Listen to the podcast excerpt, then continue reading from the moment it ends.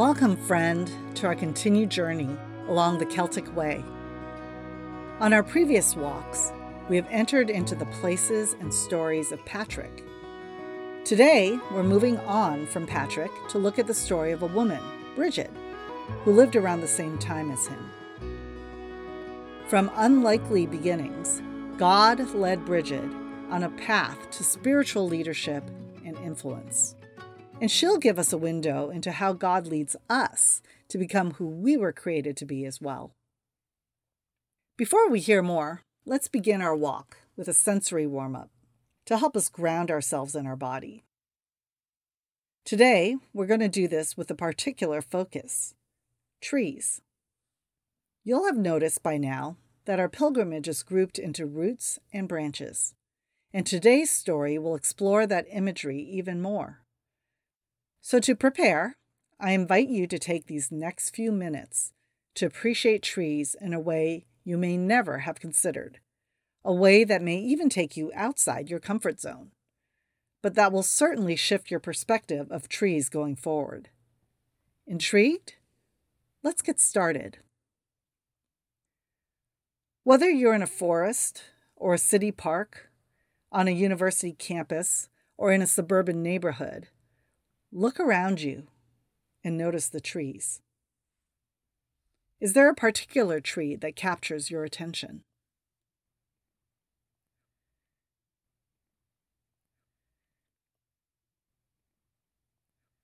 If you're able, I invite you to approach this tree. I'll give you a few seconds to get there, but feel free to press pause if you need more time to walk over to it.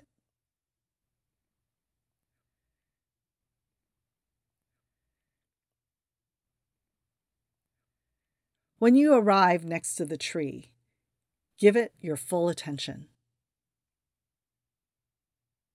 With a posture of humility and gratitude, start by looking at the base of the trunk and slowly work your way up. Without touching it, notice the texture of its bark.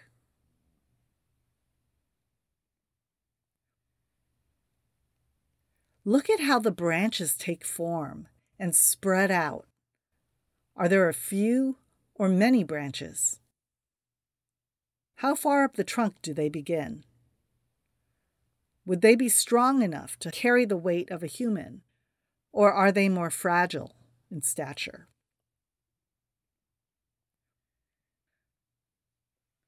Observe any leaves, or perhaps pine needles, palms, or flowers.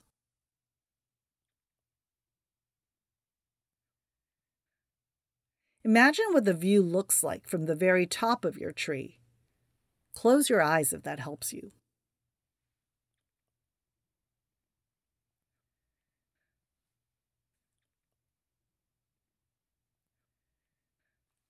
Are there other living beings who call this tree home or who use it for food? What does this tree smell like? Don't be afraid to be a little odd and put your nose right up to the bark if you want.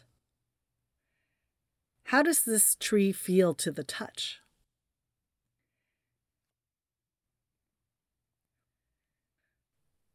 How does your body feel as you look at or touch this tree?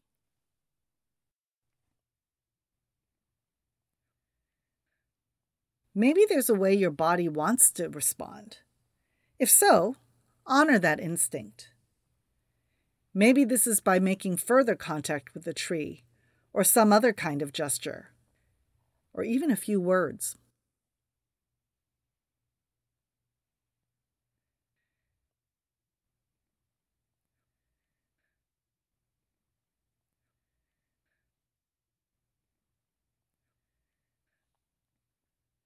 Next, I invite you to move to a place from which you can see the whole tree. Take a few seconds now to get there.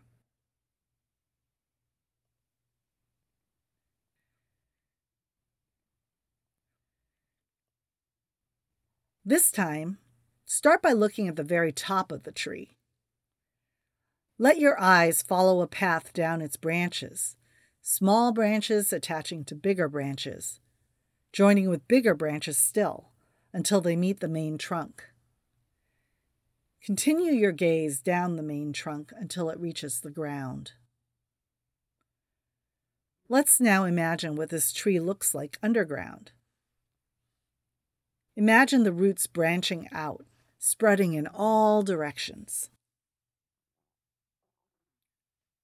The majority of the roots of most trees are found in the top three feet of soil, and they can extend well beyond a tree's drip line, meaning the roots can cover an area up to three times the diameter of the leafy canopy above.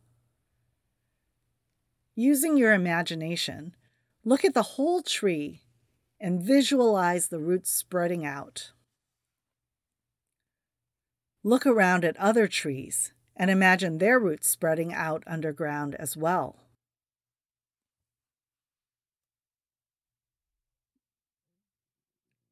In and around these roots are fungi that look like tiny thread-like structures. These fungi have a symbiotic relationship with the trees.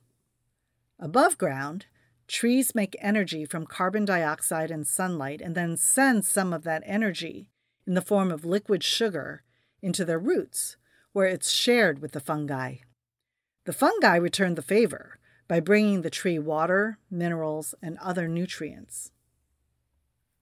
This underground fungal network connects the trees in an area, providing a pathway for the sharing of sugars and information between trees. A small sapling struggling to grow in a part of the forest where there's less light may receive extra nutrients shuttled to it from its family of surrounding trees. And not necessarily even trees of the same kind. Trees have been observed to share nutrients with members of different tree species, forming an allyship that benefits all. This network is also used as a pathway of communication between trees, through which they warn each other about drought, pests, and predators. While it's common to see a tree as just an individual being, every tree and every being is part of a much larger community of life. And it's from this new vantage point that we enter into the lessons our walk holds before us.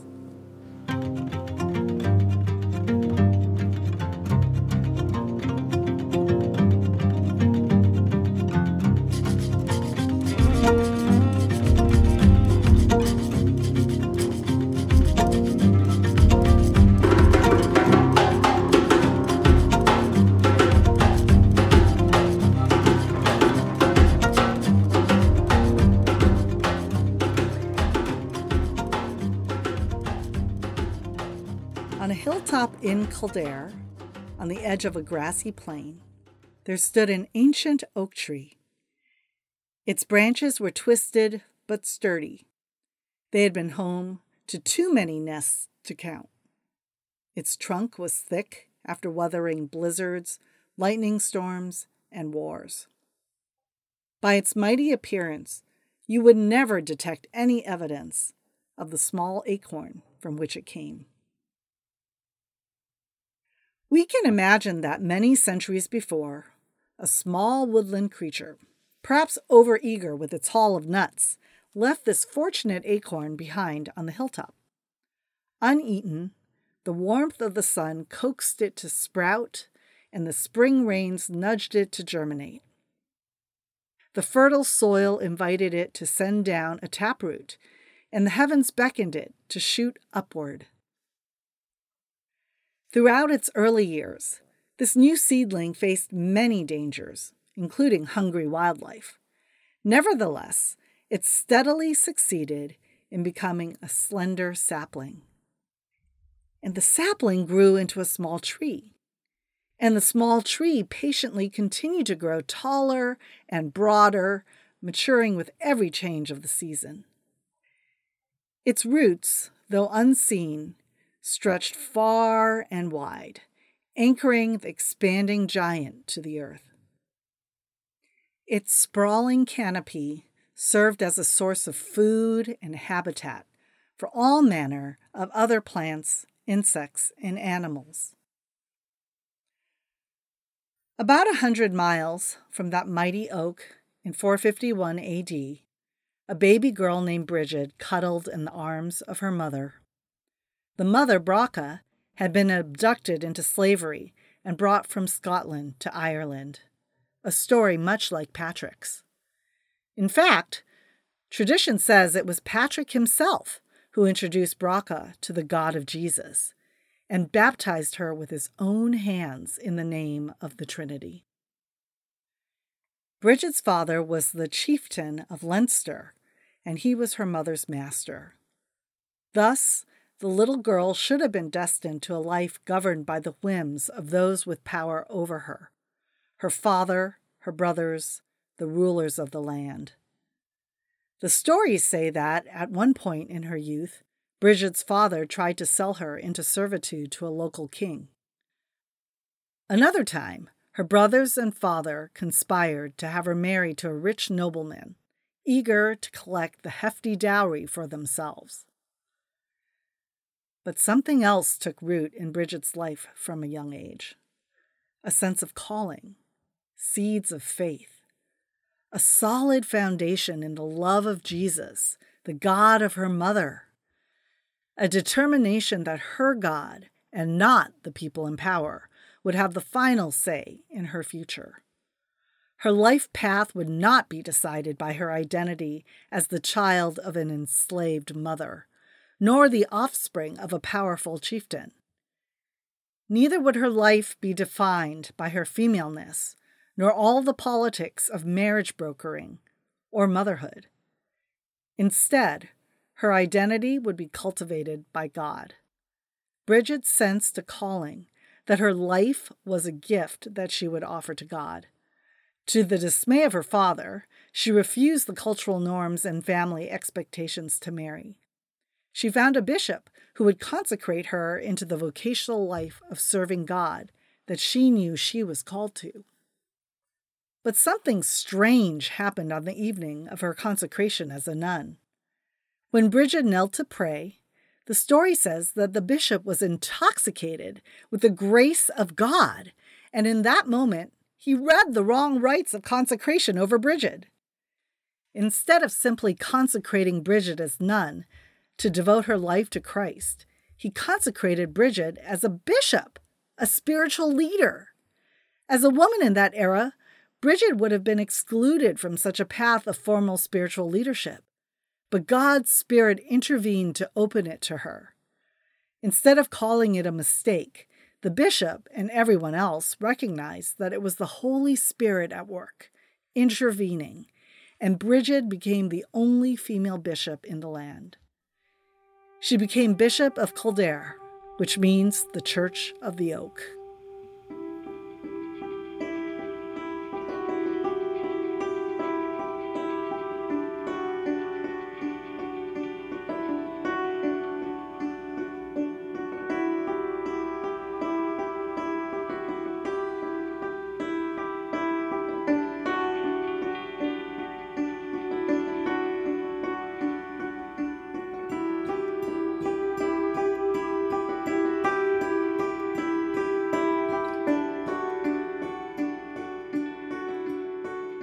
This same God has planted an identity within you.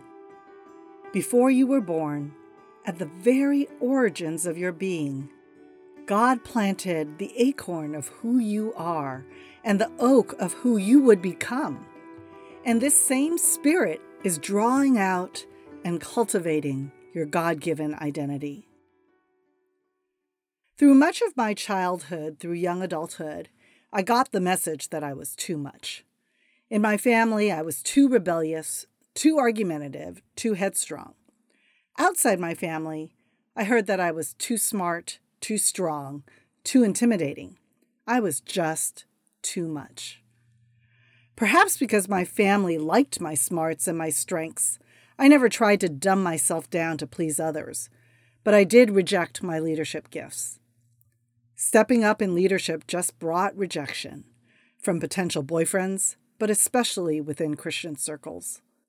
While my male friends were working on becoming stronger leaders, I worked on softer skills: mercy, counseling, empathy. Some years later, I took a spiritual gifts test that required me to ask two people who knew me well to list my top gifts. So imagine my shock and horror when leadership, prophecy, and teaching, the things I had avoided, came out as my top three gifts. No! Orlando, our other guide on the Celtic Way, was one of the two people who evaluated me. And then he had the thankless job of helping me process this and break out of the box I'd put myself in. I'm not too much for God, or too little. God did not make a mistake in creating me with all my strengths, and God can cover me with all my weaknesses. God did not make a mistake in creating you either. Psalm one thirty-nine speaks volumes about the beauty of God's intimate presence with each of us from the very beginning of our lives.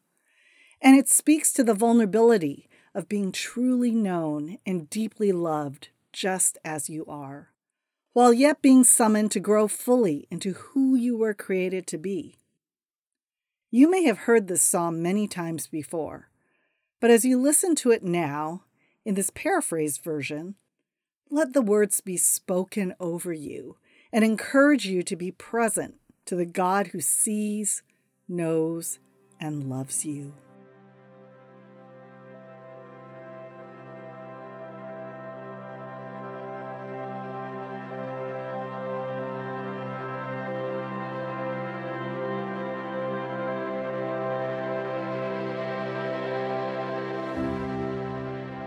Psalm one thirty-nine, verses one through eighteen.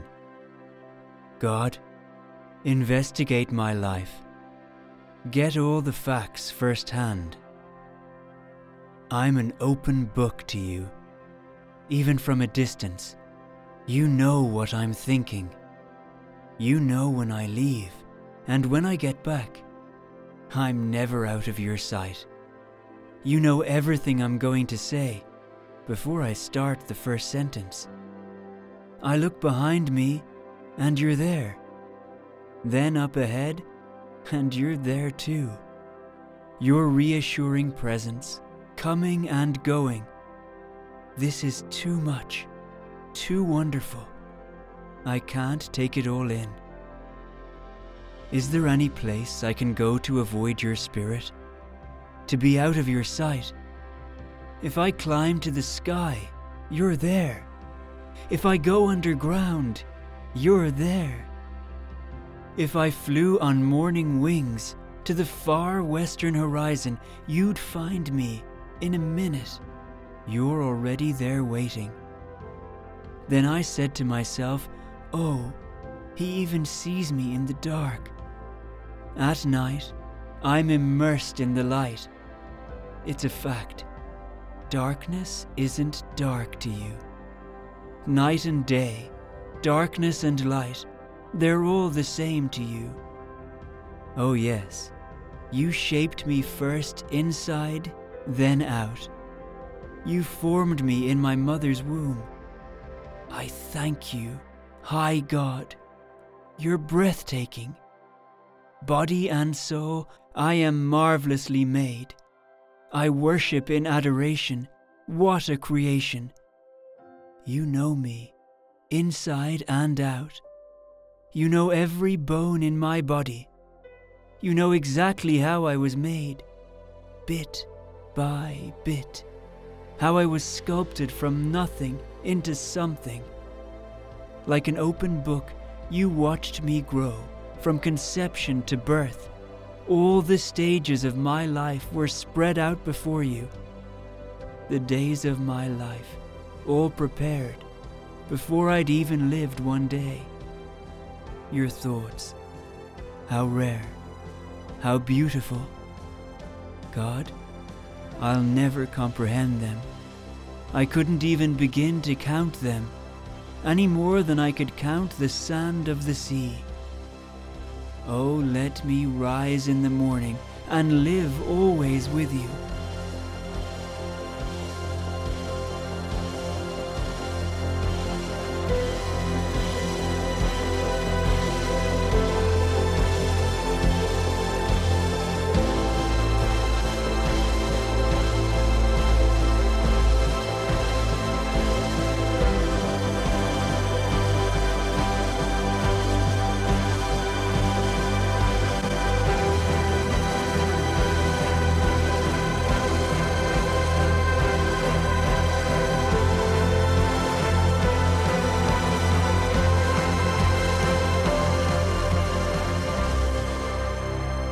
In another version of this psalm, there's a footnote that translates verse seventeen as, "How precious are your thoughts concerning me."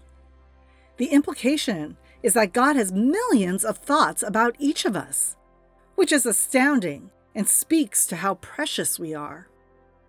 I invite you to let that truth sink into your soul now as you respond in prayer. In a moment, I'll suggest a couple of phrases from this psalm that you can use for your prayer today, but you can also choose something else from the psalm that suits you. Let's take a few minutes to pay attention to our breath, breathing in and breathing out. Take a deep breath in through your nose. Exhale it out through your mouth. Maybe find a rhythm of breathing that more or less matches the rhythm of your footsteps. Breathe in and breathe out. Breathe in and breathe out.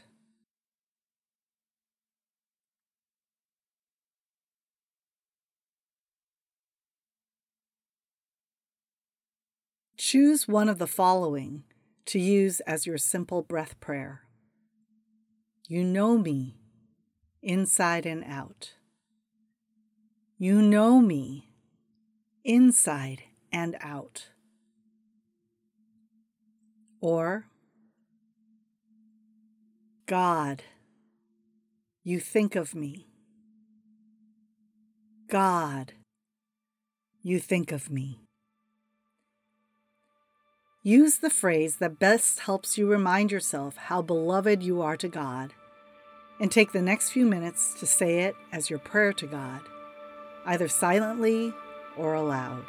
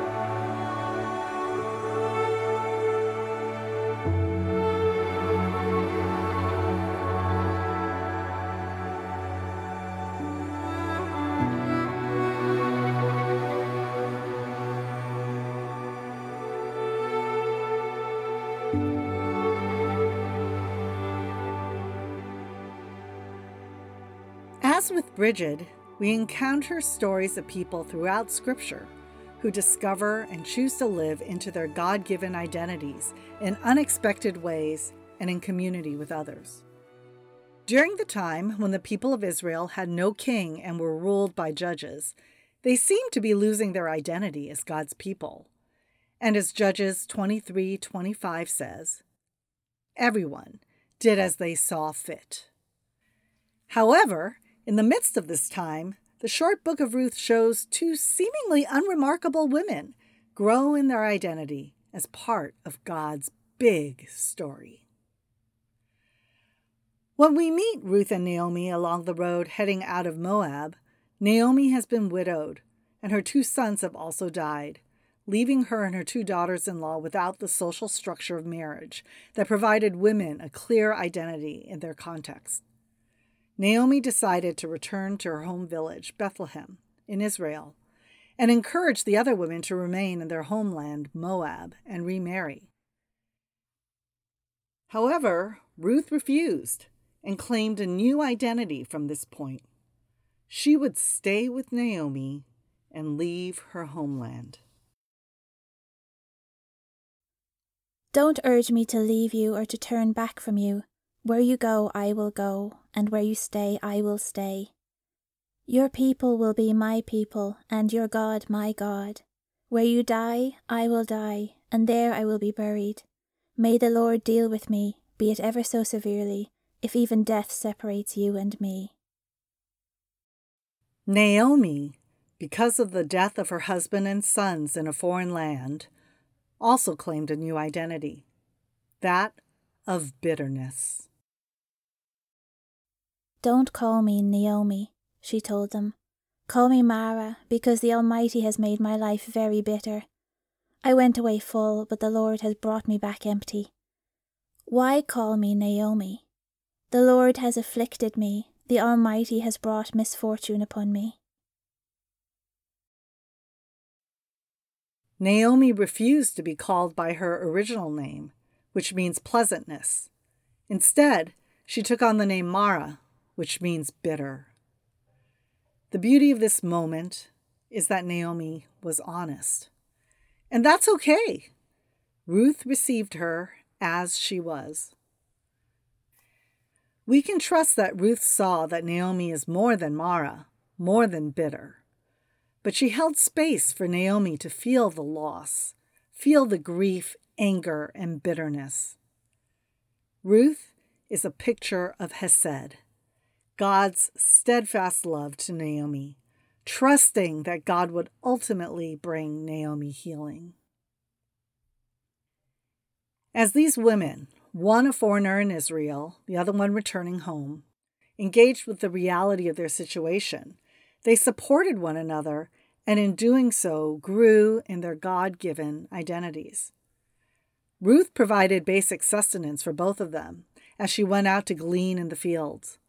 Naomi provided guidance for Ruth to eventually marry Boaz, the kinsman in whose field Ruth worked, who protected her and who served as a redeemer for both women. Through these interactions, Naomi, who had taken on the identity of bitterness, was now surrounded by a new family, and she became mother to Ruth's son Obed. And Ruth, the foreigner, was welcomed and grafted into the covenant of the God of Israel. Moreover, she became the great-grandmother of King David, a direct ancestor of Jesus. So Boaz took Ruth, and she became his wife. When he made love to her, the Lord enabled her to conceive, and she gave birth to a son. The women said to Naomi, Praise be to the Lord, who this day has not left you without a guardian redeemer. May he become famous throughout Israel. He will renew your life and sustain you in your old age. For your daughter-in-law, who loves you and who is better to you than seven sons, has given him birth. Through their faithfulness in the daily struggles, mundane tasks, and joys of their life together, God shaped the identity of these women and his people. Ruth and Naomi's story and the story of Brigid invite us to continue along this way, to allow God to cultivate the identities and callings he's given us, to be like these women, who, when they courageously stepped into their identities, allowed God to weave their stories into his story. Brigid's faith impacted her immediate community and generations of Irish people to come. Ruth's lineage impacted Naomi and all of humanity with the arrival of her descendant, Jesus. The starting place for this is an invitation to let the core of your identity be rooted in the soil of God's steadfast love. You are loved and known by God. That is who you are. This may sound simple, and yet to really know this, to really believe this in the deepest part of your being, to let God love you, is hard. We spend so much time trying to be more and achieve more. We let other people's voices or expectations tell us who we are or who we are not. We listen to lies. We tell ourselves lies about who we are. But God's steadfast love remains, inviting us to receive, inviting us to know that we are beloved. Let's return to the tree imagery from earlier. Though this time, imagine yourself as a tree. What stage of growth are you in? Do you feel like a young sapling, vulnerable in its development? Or more mature after weathering some storms? Or some stage in between?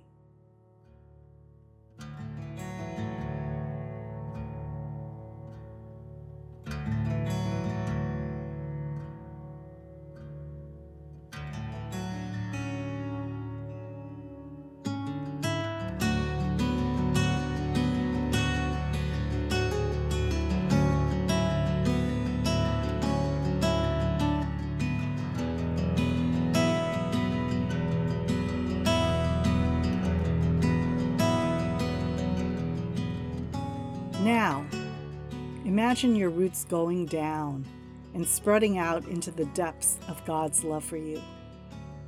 What would it look like in your life if, at the core of your being, you were deeply rooted in God's love for you?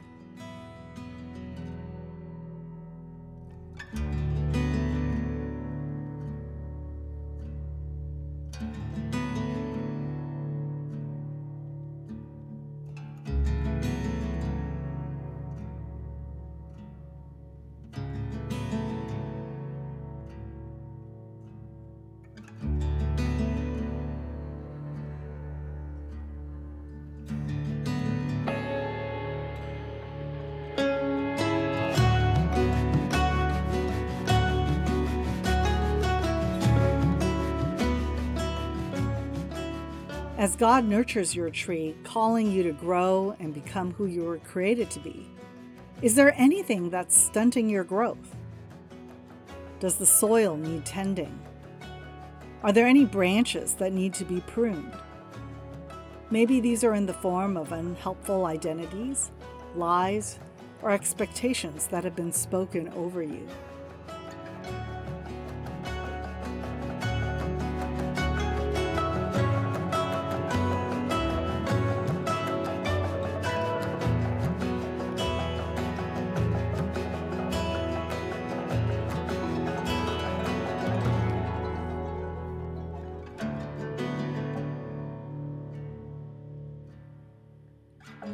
On the other hand, are there things God says about you that are true, that you need to step into that will help you flourish?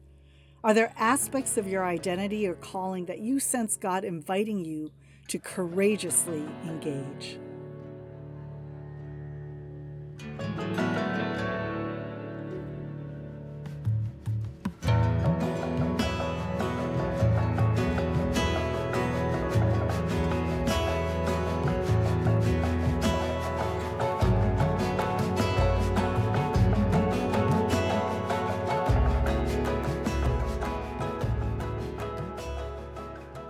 Spend the next few moments walking and resting in God's love, letting God tell you who you are, letting God love you.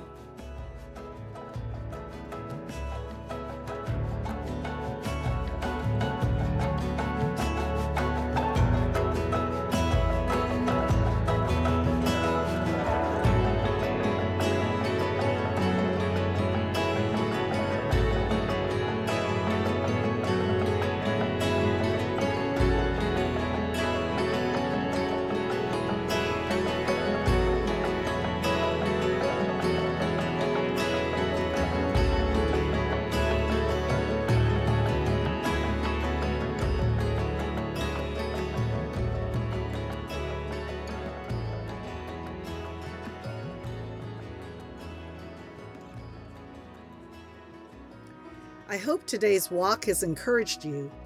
May you know at your core that God loves you and longs for you to be fully who you are. As we saw in today's stories, this is not just for the flourishing of your own tree. God, with his perspective on the whole forest, is also writing a larger story, cultivating a community that is journeying with each other and with Jesus.